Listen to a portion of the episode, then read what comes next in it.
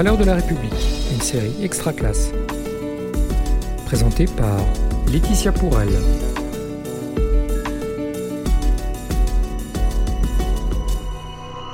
Bonjour Cédric Passard. Bonjour. Vous êtes maître de conférence à Sciences Po Lille où vous y enseignez la sociologie politique. Vos recherches sont consacrées notamment à l'histoire intellectuelle et la sociologie historique du politique. Et vous avez publié aussi un ouvrage sur le pamphlet politique. Vous revenez sur la question de la liberté d'expression et la satire dans un ouvrage qui est attendu pour début 2021. Aujourd'hui, vous avez accepté d'expliquer pour les auditeurs d'Extra Classe le rôle de la caricature et ce qu'elle peut apporter en classe. Alors, on va commencer par... notre première question, alors que nous vivons une période d'interrogation sur la manière de faire vivre et d'enseigner ces valeurs, les valeurs de la République, pouvez-vous nous expliquer tout simplement ce qu'est une caricature et à quoi elle sert ? Comme souvent, l'étymologie est assez précieuse. Le terme de caricature, il vient d'un terme italien qui est lui-même dérivé d'un terme latin qui signifie caricare et qui signifie charger. Donc, la caricature est d'abord une charge, c'est-à-dire qu'elle a pour vocation d'outrer, voire d'outrager. Elle repose toujours sur une forme d'exagération de situation ou une amplification de certains traits caractéristiques, qu'il s'agisse de personnes ou de groupes. Et d'ailleurs, elle prend des formes diverses. On a des caricatures qui sont des caricatures type portrait-charge, c'est-à-dire on se concentre sur une personnalité. On a des caricatures de type qui prennent un personnage emblématique de qualité ou défaut supposé d'un groupe, c'est par exemple le beauf chez Cabu. On a des caricatures aussi de mœurs, comme on a pu le voir avec les caricatures de Daumier, par exemple, au XIXe siècle, ou plus récemment avec celle de Wolinski ou encore de Pétillon. Donc la caricature, on peut en retrouver des traces de manière très très ancienne, puisque déjà les peintures grotesques sous l'Antiquité, on peut considérer que ce sont des formes qui préparent la caricature. Et ce qui est intéressant, c'est que ces caricatures étaient souvent mal jugées parce qu'on considérait que l'art devait embellir et non enlaidir la réalité. Mais la caricature vraiment au sens moderne, elle se développe au moment de la Renaissance avec notamment les guerres de religion. Et donc, il faut rappeler, et on l'oublie peut-être aujourd'hui, que la caricature a d'abord été une arme de combat politique ou combat religieux, une forme iconographique du pamphlet. Aujourd'hui, souvent, la caricature, elle a plutôt d'abord vocation à faire rire, mais ce n'est pas forcément son seul but, ce n'a pas toujours été le but de la caricature. Elle sert aussi à critiquer, à dénoncer, et le registre humoristique, de ce point de vue-là, ne peut être qu'un moyen au service d'une finalité, soit une finalité politique, morale ou idéologique. Donc, toute caricature ne cherche pas forcément à être drôle, et de ce point de vue-là, il faut aussi d'ailleurs peut-être distinguer la caricature du dessin humoristique auquel elle ne se réduit pas. Et d'ailleurs, tout dessin humoristique n'est pas non plus forcément une caricature proprement dite. Alors Cédric Passard, vous avez enseigné au lycée, je crois. En quoi l'usage d'une caricature ou de plusieurs en classe peut être un bon outil pédagogique ? Alors, en quoi elle peut être un bon outil pédagogique ? D'abord parce que au-delà d'être un outil pédagogique, elle peut d'abord être un objet d'étude, il faut peut-être le rappeler, au sens où elle relève d'abord de l'histoire de l'art, bien évidemment, mais aussi de l'histoire tout court. Et au cours de l'histoire, la caricature a parfois joué un rôle décisif, historiquement déterminant. Par exemple, on peut penser à l'affaiblissement de l'autorité royale sous l'Ancien Régime. Les caricatures de Louis XVI ou de Marie-Antoinette, par exemple, ont participé à l'affaiblissement peut-être de l'Ancien Régime et à la diffusion des idées des Lumières, par exemple, mais par des voies assez détournées. Et donc, elle peut alimenter des réflexions historiques, des réflexions aussi, je crois, en lettres, sur les discours de blâme, sur la satire qu'elle accompagne fréquemment. Mais au-delà de ça, en effet, au-delà du fait d'être un objet d'étude à part entière, elle peut être un support pédagogique. J'y vois, moi, au moins trois raisons.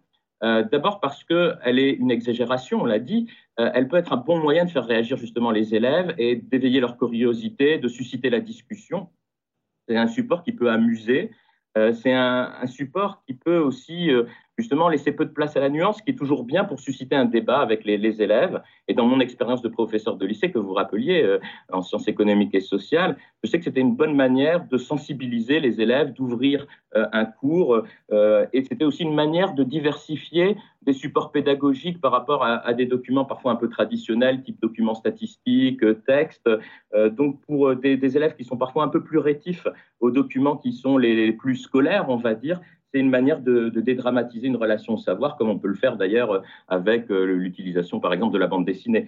Donc, c'est une manière de transmettre autrement le savoir. C'est aussi une manière, peut-être, de développer certaines compétences spécifiques qu'on ne peut pas travailler, justement, avec d'autres documents. Et le deuxième point, c'est l'utilisation de la caricature. Elle ne peut pas se faire sans un minimum d'éducation à l'image, ce qui est absolument important dans une société dans laquelle l'image est omniprésente, comme la nôtre. Et même si justement il y a une accessibilité apparente de la caricature, ben justement cette accessibilité, elle n'est souvent qu'apparente. Et il est important, je pense, de travailler avec les élèves la complexité de ce genre qui les amène peut-être à devoir emprunter en sens inverse finalement le travail qu'a fait le dessinateur pour retrouver le sens. Et donc, percevoir l'implicite, percevoir le second degré, percevoir l'ironie, distinguer le sens propre et le sens figuré, le réel et la représentation du réel. Bon, finalement, c'est une éducation à l'image, c'est aussi parfois une éducation à l'humour, hein, et l'humour a aussi ses codes.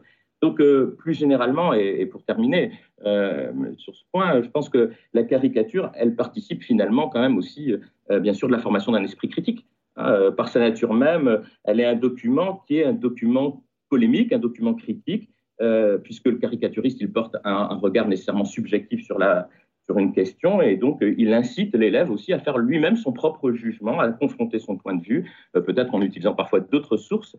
Donc, s'il y a une éducation à l'image à faire, il faut rappeler que la caricature, ce n'est pas simplement en tant qu'image qu'elle doit être décodée, mais c'est aussi en tant que message. Et donc, c'est une manière d'entrer dans l'apprentissage de l'argumentation. Alors, vous parliez d'éducation à l'image. Justement, on sait bien que la caricature n'est pas une nouveauté.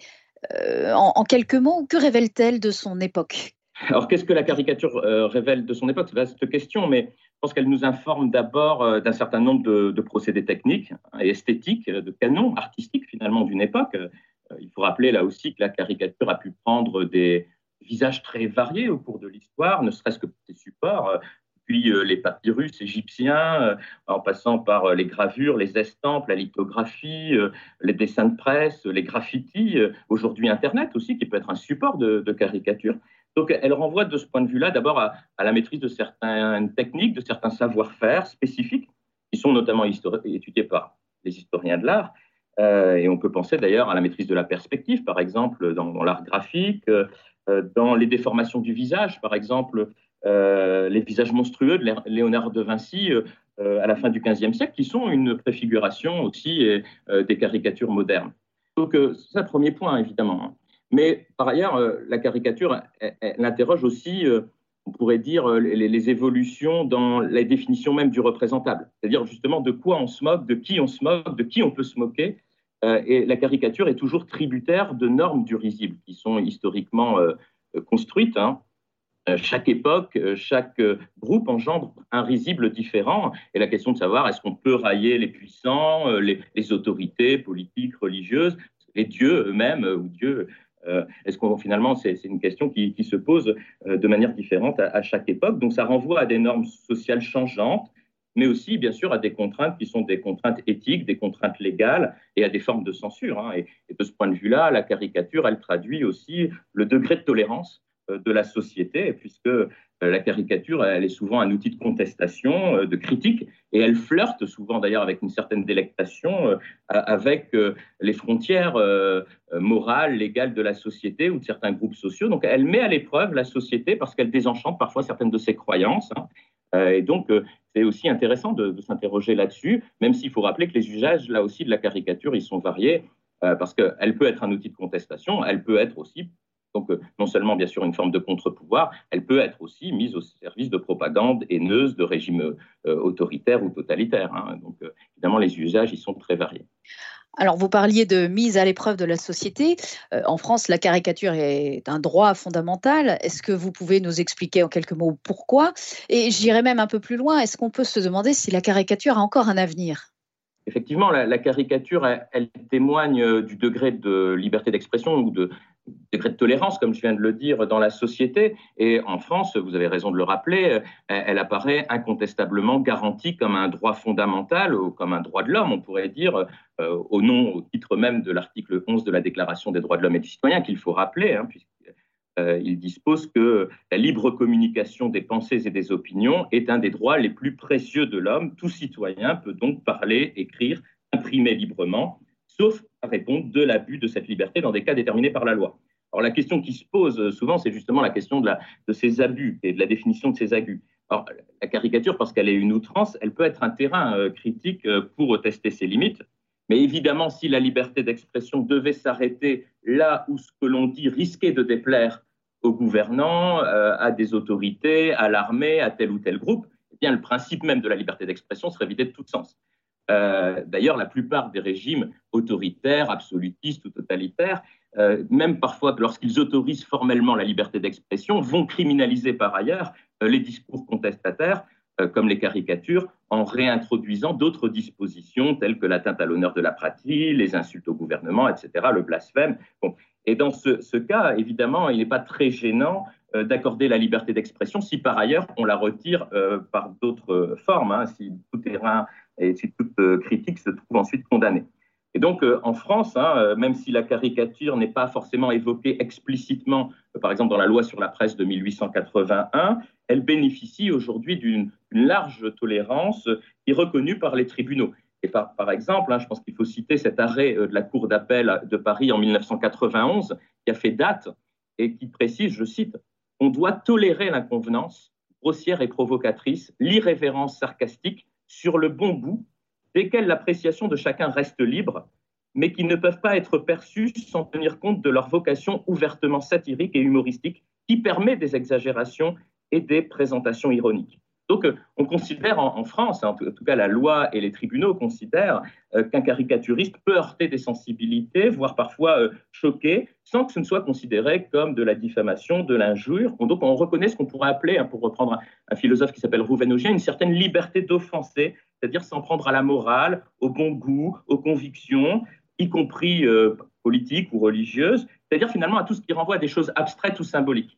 Mais ça ne veut pas dire qu'on a le droit après de porter préjudice à des personnes. Hein. Évidemment, tout n'est pas permis. Même dans notre démocratie, la caricature ne peut pas appeler à la discrimination, à la haine ou à la violence, par exemple. Hein.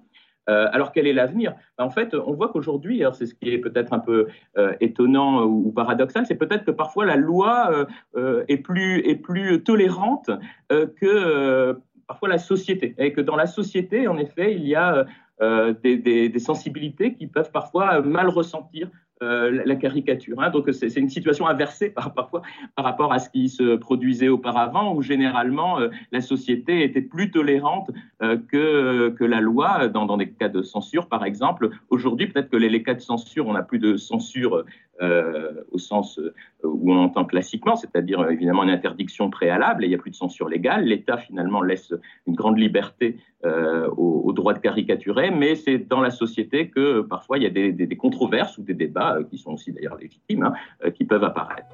Alors, Cédric Passard, merci beaucoup pour cet éclairage sur la caricature. Je pense qu'on a gagné en vous écoutant le droit de réfléchir, en tout cas d'avoir un sens critique.